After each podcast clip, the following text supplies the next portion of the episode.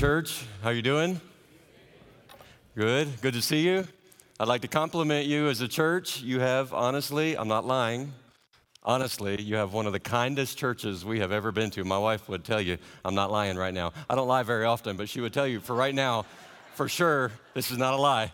I mean, every single person that came through that door, you were so kind to us, to me and my wife and our, our boys, thank you so much for your kindness. If I lived here, I'm telling you, I would come to this church. I'm already convinced. This is a wonderful, wonderful church, and uh, I appreciate your kindness. I appreciate it. The Lord has been good to your church, and uh, the Lord has been good to all of us. Can you agree? The Lord is good. My, uh, my wife and I, I don't know if my accent gives it away. I don't have much of an accent now that I've had to learn other languages. But my wife and I are Southerners. My wife is from Georgia, Savannah, Georgia, her whole life, born and raised. There's something special about those Georgia girls. There's one other one in here. She was playing the piano a minute ago. You know what I'm talking about. Those Georgia girls are special. I'm from the Carolinas, but praise the Lord. praise the Lord. But I have lived in West Virginia. I lived one year, my senior year of high school, I lived right here in West Virginia. How many of y'all have heard of Hardy County? You know what I'm talking about? Some of you? You heard of Moorefield, West Virginia? I went to Moorefield High School. You ever heard of Fisher, West Virginia? Some of you have? Population of 72 when I graduated. That's where I lived. Fisher, West Virginia. But you know, the Lord's good, even in places like Fisher, West Virginia.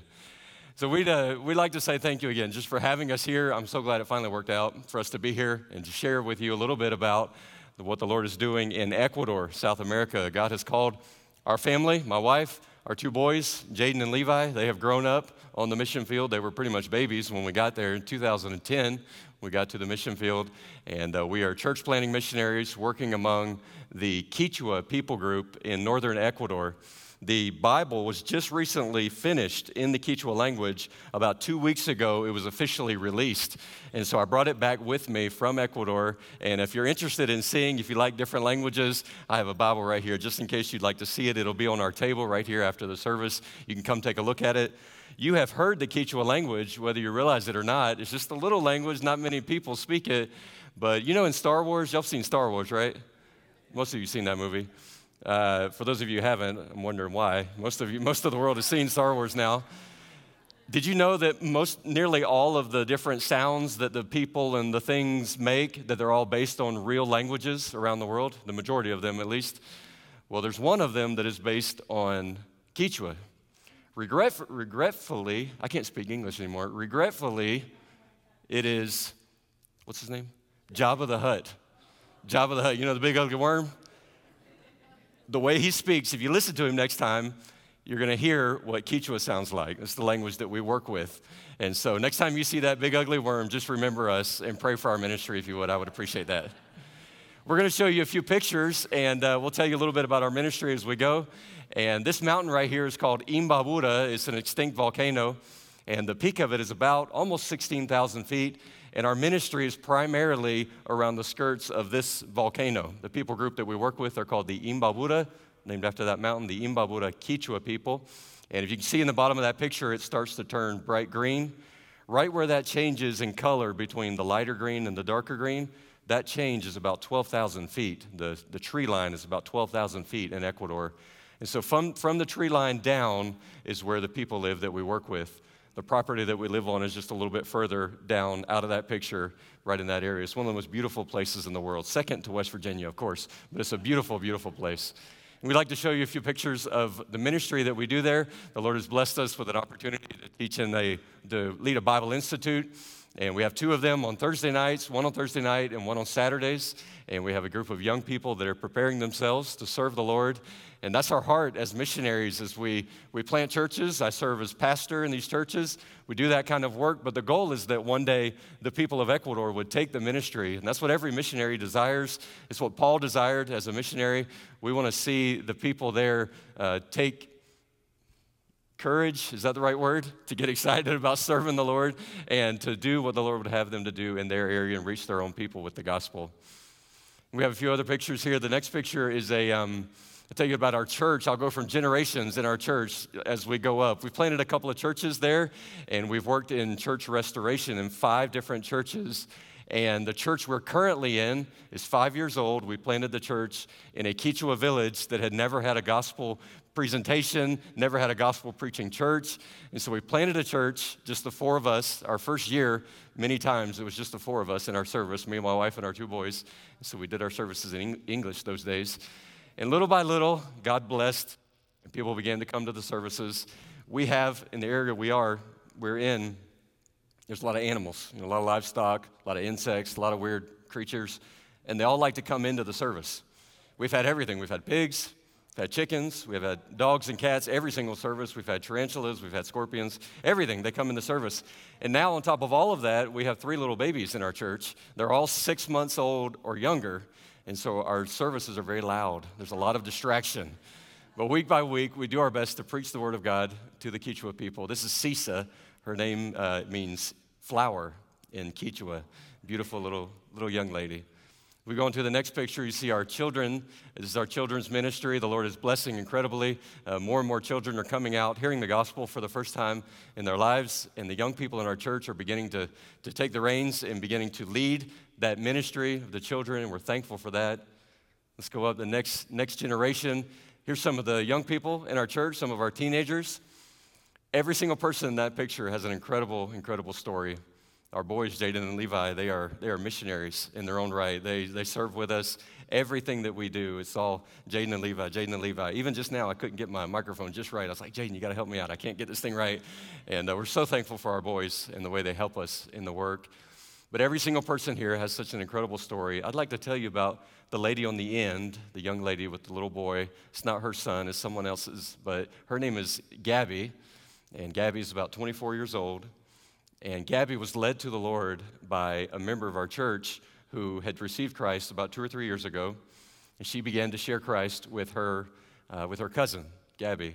And it took well over a year. She shared the gospel over and over and over again. In fact, at one point, she told us, she said, I'm sharing the gospel with Gabby, and I believe what you teach that the, the gospel is the power of God unto salvation, but I'm giving her the gospel and nothing's happening. And so we just encourage her keep praying, keep giving the gospel.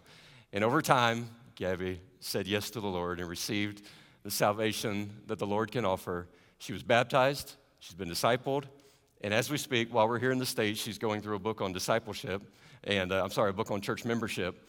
And when we get back to Ecuador, we're going to accept her as a member in this new church that we have planted. And so the Lord has blessed her in an incredible way. If you would, pray for her family. She's the only Christian in her family, which is pretty much the story of every single person that we work with. And so her mom, her brothers and sisters, we've had the opportunity to share the gospel with them, and they're not interested at all. The only thing they want is for Gabby to leave the Lord, to leave the Word of God, to leave the church.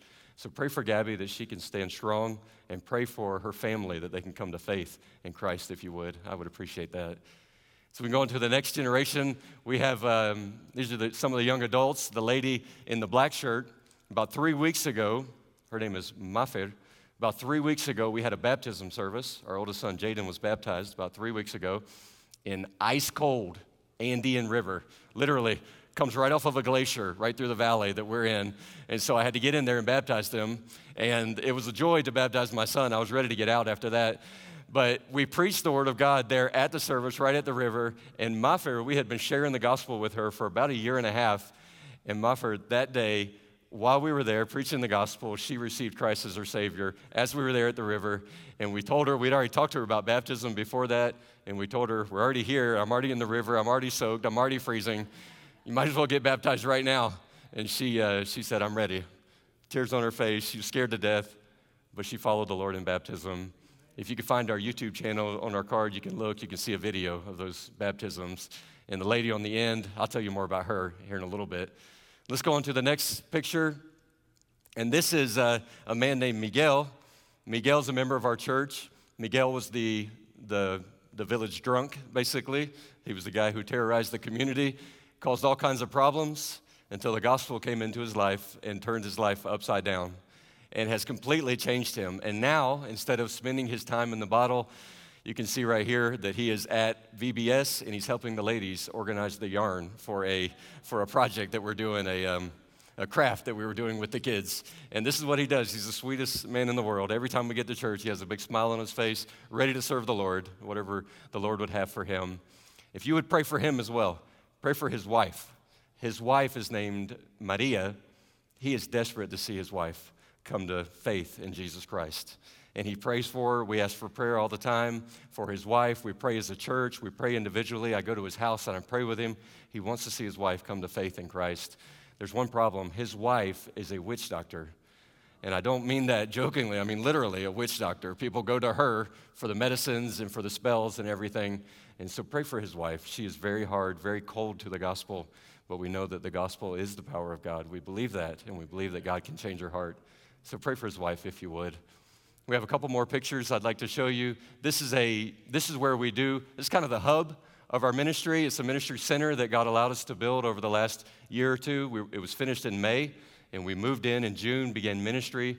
We live on the property, we do ministry on the property, and it's really the hub of, of our Bible Institutes, our discipleship, counseling, everything that we do. It's really the hub of all of that. Uh, Brother Tim came down recently and helped us with some of the construction. His family have helped us with the construction. And uh, this is just wanted to give you an idea of what it looks like. That big volcano that I mentioned is right in the background, right behind that, right behind the building. So the Lord's blessed us in an incredible way. One day, if you get a chance to come and visit in Ecuador, you're welcome. You can come and, and see it firsthand. And then the next picture one of the reasons we're in the States right now is because we need to raise some funds for basically to finish the building. The building itself is finished, all the big stuff is done, but there's odds and ends everywhere that need to be finished. And so we're praying that the Lord will provide. One of the things we do with all of the uh, discipleship and counseling and Bible Institute, everyone who comes, they bring their children.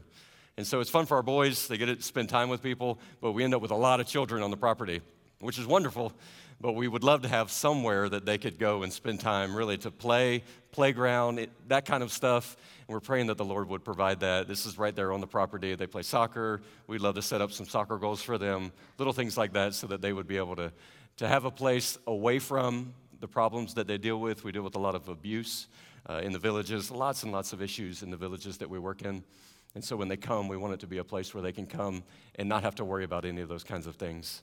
And so pray for us if you would. Pray for our ministry. And uh, do we have one more picture? Is that the last one? I believe that's the last one. I can't see the guy. I hope he can see me. I think that's the last one. Now we're ready for the video, correct? Now we can go ahead and show the video, and then I'll come back and speak a little bit more after that. Thank you very much.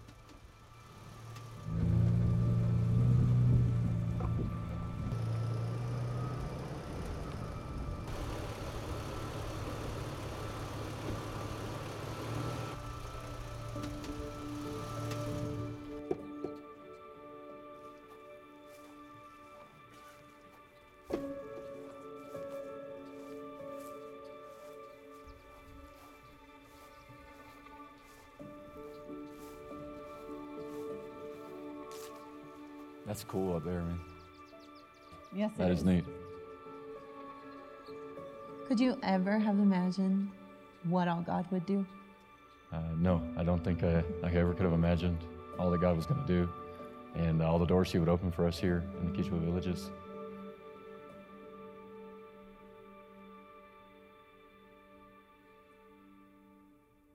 So, 2006, we knew that God wanted us to go to Ecuador as missionaries. And so we did what we had heard other missionaries doing. We were looking for a specific area where God would have us to serve. So we bought a map, the biggest map we could find of Ecuador. And with that map, we prayed all around the country. We prayed from the jungle to the Andes Mountains to the Pacific Ocean, out in that area, uh, out into the islands, just praying, God, show us where you'd want us to go, how you'd want us to serve here in Ecuador. And through praying around that map, God showed us one specific area in Ecuador where we felt like He wanted us to serve. And it was up in northern Ecuador, uh, in the Andes Mountains. And it was an area that we didn't know anything about. We had never visited there. We didn't know anybody in the area. But we felt certain that that's where God wanted us to go. When we were raising support, God allowed us to go to a, a church in Tennessee that we didn't know then, but it was a church that would alter the course of our ministry and really change our lives forever. And the night that we presented our ministry to the church, we said the same thing. We're going to a place we've never been. There's people there that, that we don't know. We don't know any missionaries there, uh, but we believe God's called us to that area. And after the service that night, a veteran missionary came to our table and he asked us if we had ever heard of the Quechua people in northern Ecuador. And we told him no, we had never, never heard that word, never heard of the people. And so he said, he said, I want you to come over to our table. I want to show you something that we that we have. And so we went to his table, and right there on his table there was a magazine that his mission organization put together. And that month they were focusing on the 10 largest unreached people groups in South America. And right on the front cover of the magazine, they were highlighting specifically the Quechua people from northern Ecuador. And we looked at that magazine for a minute and we noticed there was a map of Ecuador on that magazine right on the front and it showed exactly where these people lived. And it was the exact same area that we had been praying for, that God had led us to in our prayers. And we're looking at this thing in shock, realizing that God has called us to a place where there's an unreached people. There's people there who have little to no access to the gospel of Jesus Christ. And the missionary told us that night, he said, You announced to the church tonight that God's called you to the exact area where this people group is located. He said, You should consider focusing your life and your ministry on these people. And it was in that very moment, talking to that missionary, looking at that magazine, we realized this is exactly why God's called us here. He's called us to reach these people uh, with His gospel. We finally felt like we had something more to tell the churches we visited after that. Not only where we were going in northern Ecuador, but we actually had a people group that we were going to reach. Two things that we did find out that were very interesting. Number one, we found out that there were no active missionaries among this people group, and as far as we could tell, they had never had full time missionaries working among them. And we also found out that there was a very small group of believers somewhere in the, in the Quechua villages. And so, what we prayed from the beginning was that God would actually lead us directly to those believers. We believe that if God would allow us to reach the Quechua people, the best thing to do would be to start right there with the believers and see where God would lead us from that point. And so we spent two years raising support. We spent a year in language school. And we even moved to Ecuador and spent our first two years in Ecuador praying the entire time that God would lead us directly to these believers. Those first two years that we spent in Ecuador, where we could see in that direction lies our people group, but we couldn't get to them, we begged God, open doors for us, please. It just wasn't His timing, and we kind of went on our first furlough feeling a little downhearted but when we got to the States, we asked our supporters that we visited, please join with us in fervent prayer that God will begin to open doors into these Quechua villages that we cannot open.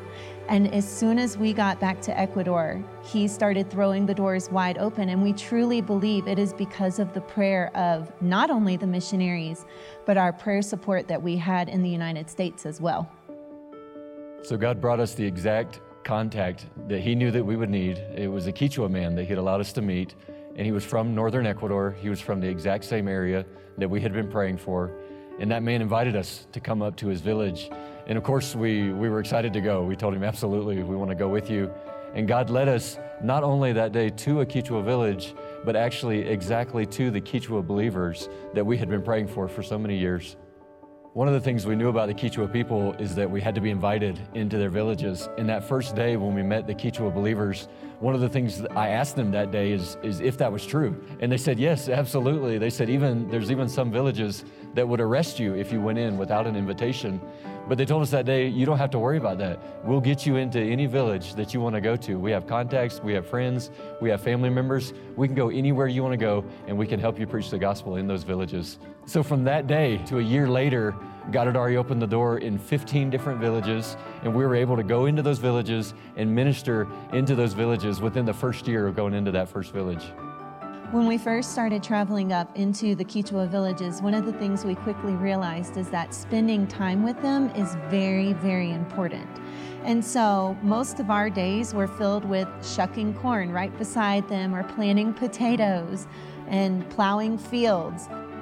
Quechua ministry is, is very different. There's a lot that goes on here, and we love it. We've, we've had a blast serving the Lord here in the villages.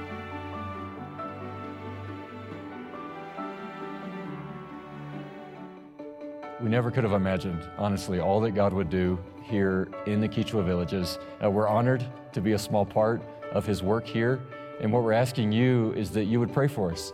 Uh, stand behind us, pray for us that God would continue to open doors in new, unreached Quechua villages. And please continue to pray for your brothers and sisters, your Quechua brothers and sisters in Christ, that God could use them uh, to go out and to reach their own people with the gospel of Jesus Christ.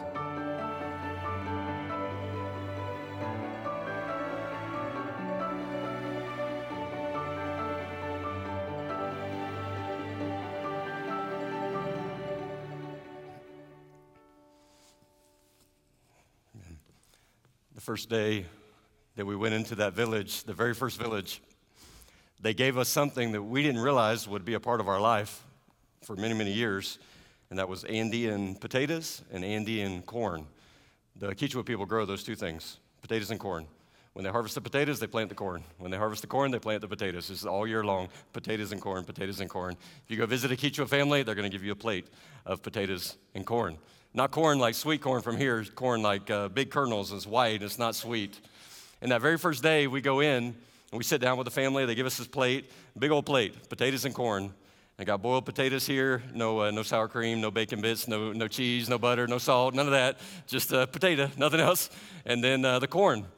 And so they always taught us, and uh, we studied missions, my wife and I, they told us, they said, you know, you got to watch the people. How they act is how you need to act. You need to follow them. They're your model. Whatever they do, you need to act like them. I look different enough, and so I need to act like them as much as possible. And so we sit down, we're eating the potatoes, and everything's fine. And I look up, and the guy across from me, I didn't know him then, he became a very close friend. The guy across from me, he picks up his corn, and he uses his thumb, and he, and he breaks off a little kernel from the corn and gets it in his hand, and he eats it like this. He breaks off some more kernels and he eats it like this. And I'm thinking to myself, that's weird. I've never done that before. I, you know, I've always eaten it like a typewriter, you know, the whole, just like how we always do it. And so I'm watching him. I'm telling my wife, I was like, I think that's how they eat the corn here, so we better do that. So we, uh, we start plucking off the little pieces of corn and, and we eat it just like that. Well, that became part of our life, and we ate corn like that for years and years and years.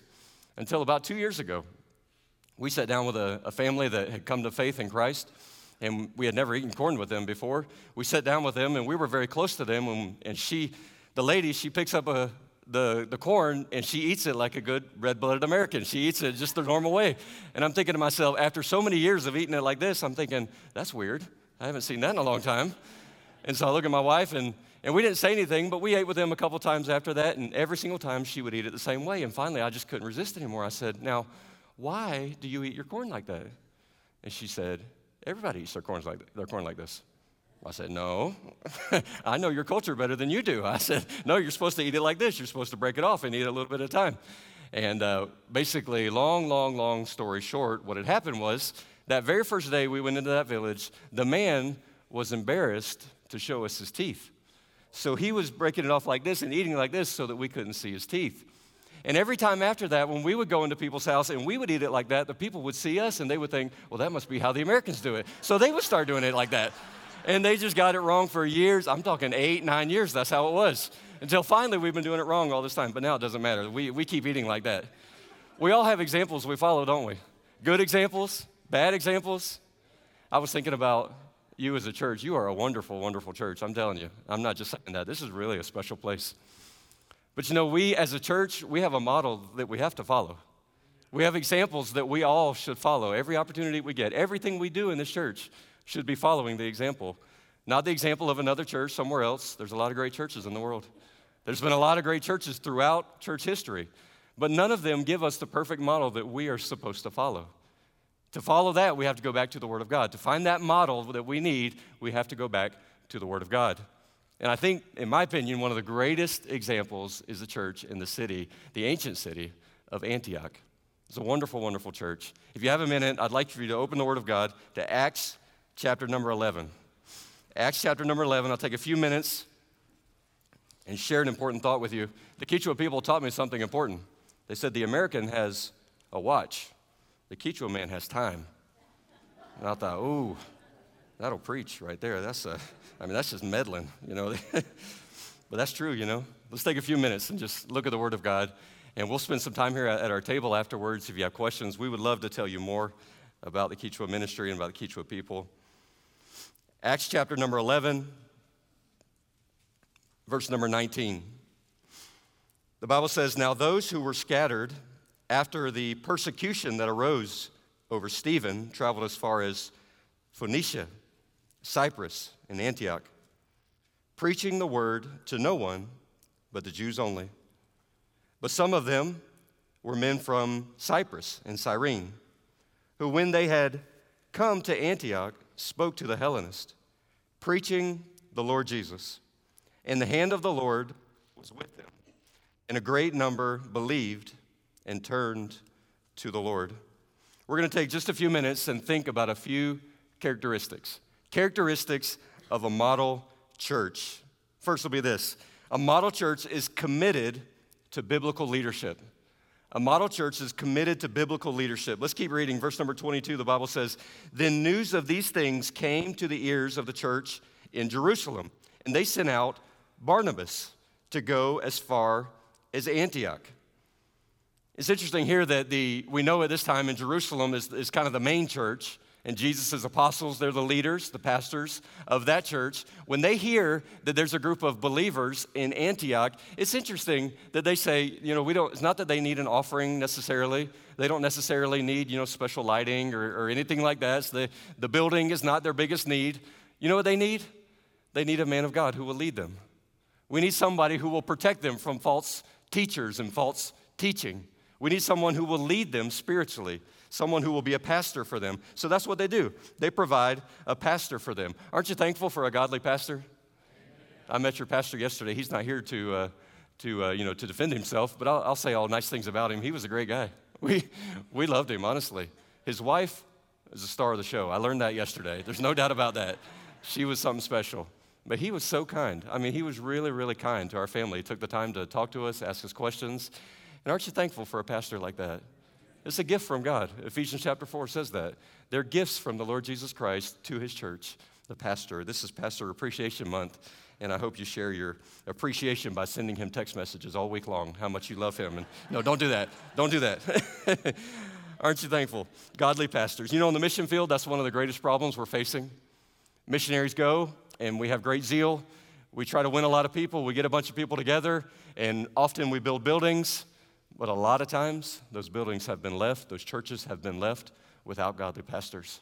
That's a big problem on the mission field, and we're working hard as missionaries to train local pastors. All missionaries, you see that more and more. We're focusing because why? We see now model churches, great churches, strong churches have godly leadership. That's very, very, very important. We see in Barnabas that he was, in my opinion, one of, the, my, one of my favorite um, personalities in the Bible. And uh, you get down, you see here in verse number 24, the Bible says, For he was a good man, talking about Barnabas, full of the Holy Spirit and of faith. You know, if you flip over to, to Timothy and Titus, you'll see there the, the list of qualifications that God expects of a pastor. And over there, you, you see all the specific things, but when you look at Barnabas, you see somebody really, it's, it's just his heart that you see. He's just a man of God, he's just faithful. He loves the Lord, he's full of the Holy Spirit.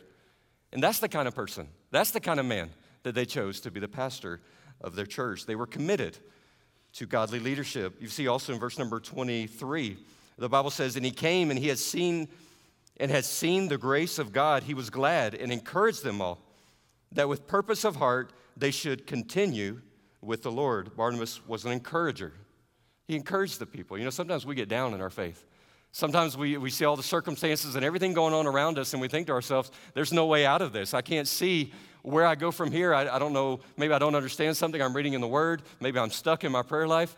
And God sends the pastor along at just the right time, just to encourage us, just to, you know, nudge us on just a little bit, just what we need to hear, just the right time. Aren't you thankful for a godly pastor like that?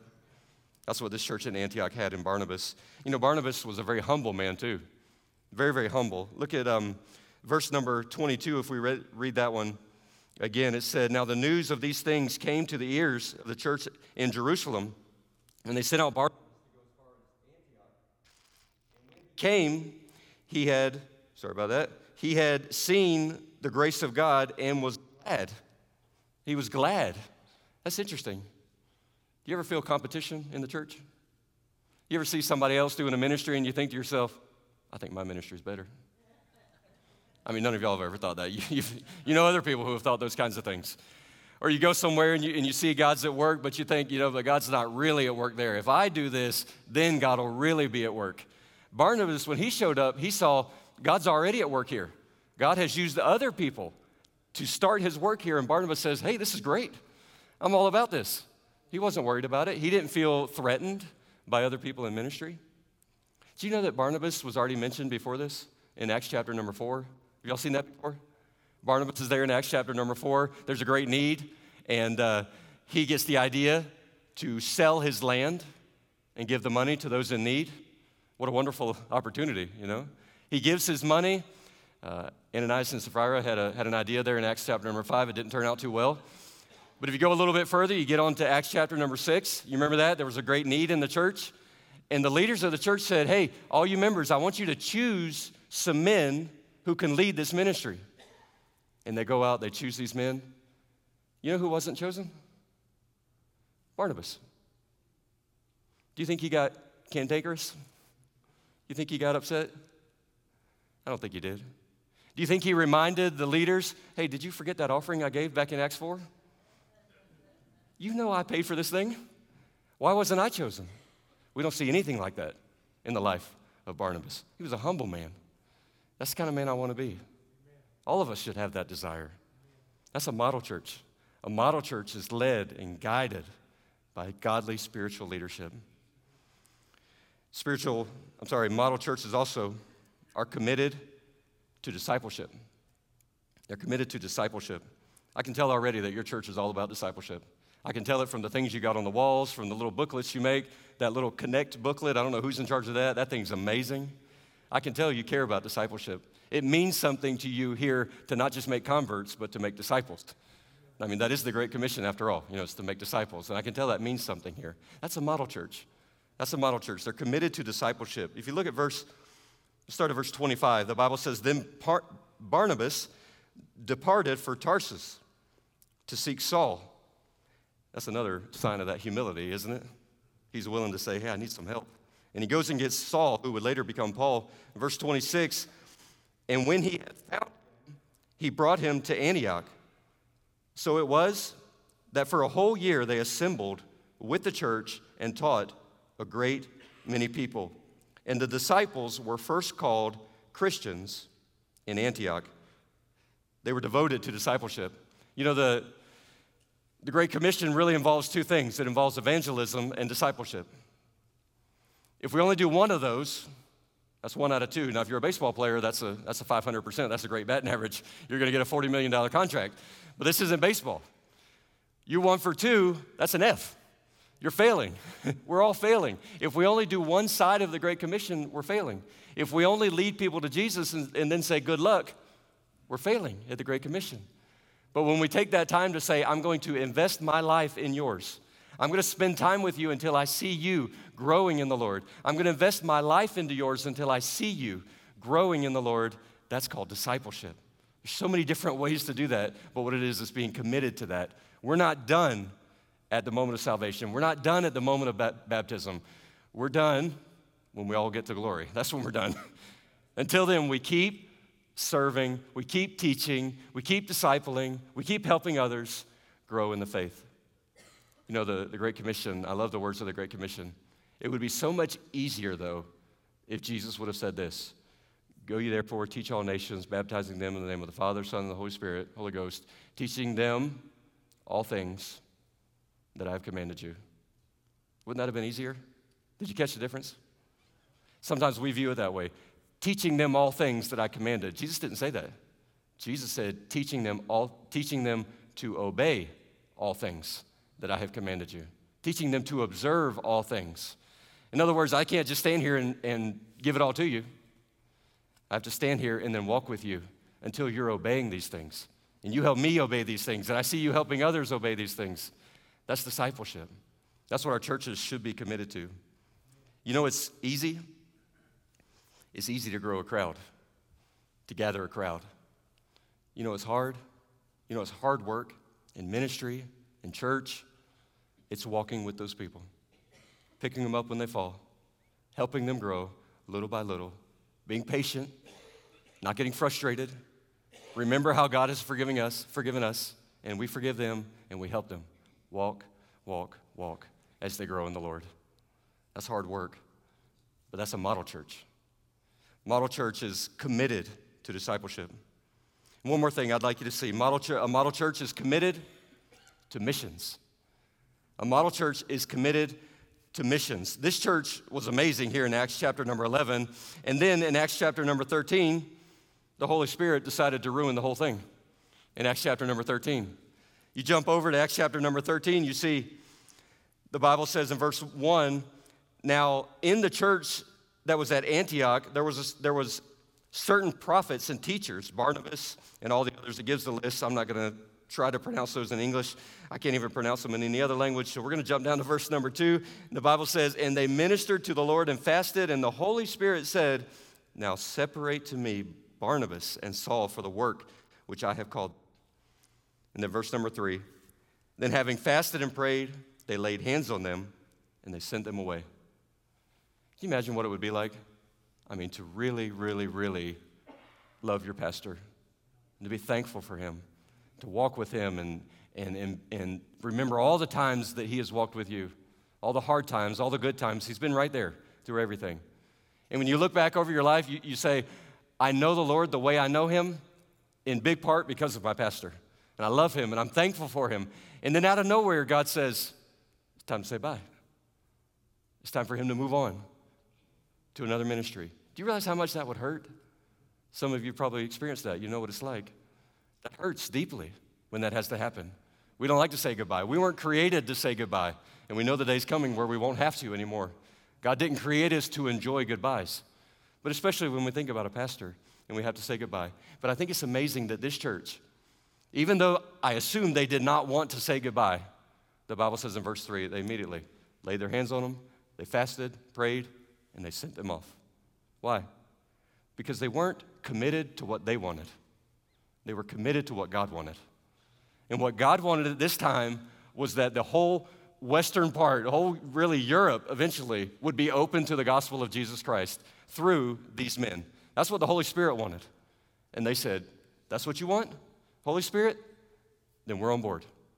We're ready to do it. What an opportunity that would be. How hard is that, though? But this church is committed. They're committed to it. I think when we think about missions too, we need to remember that missions is not just about going on, a, on an adventure, it's not just about doing something that, that we enjoy. Missions, really, as a church, especially when we're committed to missions, what we're saying is everything that we are committed to here, we're committed to doing that somewhere else. Exactly what we're doing here. We don't want to forget about discipleship. We don't want to forget about the importance of pastoral ministry and things like that somewhere else. We wouldn't forget about those things here, and so we need to be committed to those things over there. You understand what I'm saying? When we think about missions, we need to say, you know, we're, we're, we're happy for salvations and baptisms and churches that have been planted. We love to hear those things.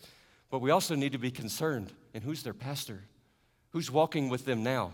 How are they going to grow? Who's going to disciple these people? That's extremely, extremely important. And as churches, we want to be committed to missions. That takes a lot, it takes a big sacrifice. Your church has made a lot of sacrifices. If you hadn't given so much money to missions, you probably could have a bigger building.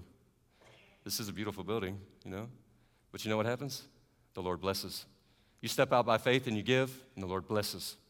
You step out by faith more, and God blesses more. He keeps blessing and blessing and blessing. Why? Because it's not about us, it's about what God wants.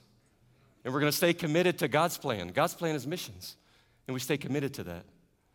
We have a man in our involved in our family for all the wrong reasons. He's a he's a witch doctor. We have a lot of witch doctors where we are. Uh, shaman, if you've heard that word, that's the word they use in Ecuador. His name is Wilman. He's done everything to get rid of our family out of the villages that we're in. The devil has a stronghold in the area that we're at. And, you know, when it's really, really, really dark and light comes in, you know how you, it bothers you? Well, that happens, the same thing happens on the mission field. When it's really, really dark and the light of the gospel comes in, everybody gets upset. Satan's not happy, the demons are upset, everybody's upset. The witch doctors, they're beside themselves. This one guy, he does not want us there. I'm talking, he's given us spells, he has called us to be arrested. He has sent people after us to get rid of us. Everything. He has tried his, his best to get rid of us. And then, because the Lord has a sense of humor, his daughter, who's about, she was about 22, she came to our church one time. And the door began to open, and we began to share the gospel with her. Her name is Jaconda.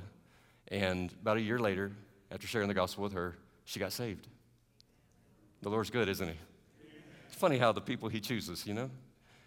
She gets saved, about the same time, a young man begins coming to, began to come to our church. He got saved. And we're discipling them both. My wife's working with the lady, I'm working with the young man, and they're spending time together. They're about the same age. It's ine- inevitable discipleship eventually turned to premarital counseling. And we headed down that road. And the Lord blessed them in an incredible way. And they got married, they were baptized on the same day. And Jaconda, when she was 15, she had a little boy. His name is Derek, one of Levi's best friends. And Derek, I'd like to show you their picture now, as you like, so you can see who I'm talking about here. So Derek is the little boy here. Derek, he's uh, oh the other little boy is Tommy. Uh, he is uh, David and Jaconda's their little baby. They have a little baby together now, and the Lord has blessed them in an incredible way. Uh, David preached at our church last Sunday. Jaconda is leading our children's ministry right now, teaching for us. Can you imagine that?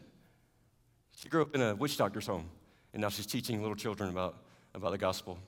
You know what's amazing is that Jaconda can't talk to her dad about the gospel. He won't listen to her. He doesn't want anything to do with her. But you know who can talk to her, to him? Is that little boy right there, Derek. He say, Granddad, how many of y'all have weird grandparents? How many of y'all are weird grandparents? You know, some of y'all, nobody's gonna admit that one. Well, his, his granddad's a witch doctor. And you know what? Jaconda always tells us that she hears Derek talking with his, his granddad about creation, telling his granddad, God had to create all of this, telling his granddad about the gospel. On Thursday nights, we have a time of prayer, and I always ask, anybody have a prayer request? I see a little hand go up. Every, every week, Derek says, pray for my grandparents. Did they receive the gospel? This is why we do missions for families like this. And this family all over the world. Your, your church has been touching families just like this all over the world. In heaven, you're going to see the fruit. It's a sacrifice now. But a model church, a good church, a strong church, this is what you're committed to. To seeing God do this all over the world. Thank you so much for your time. It's been an honor to be here with you tonight.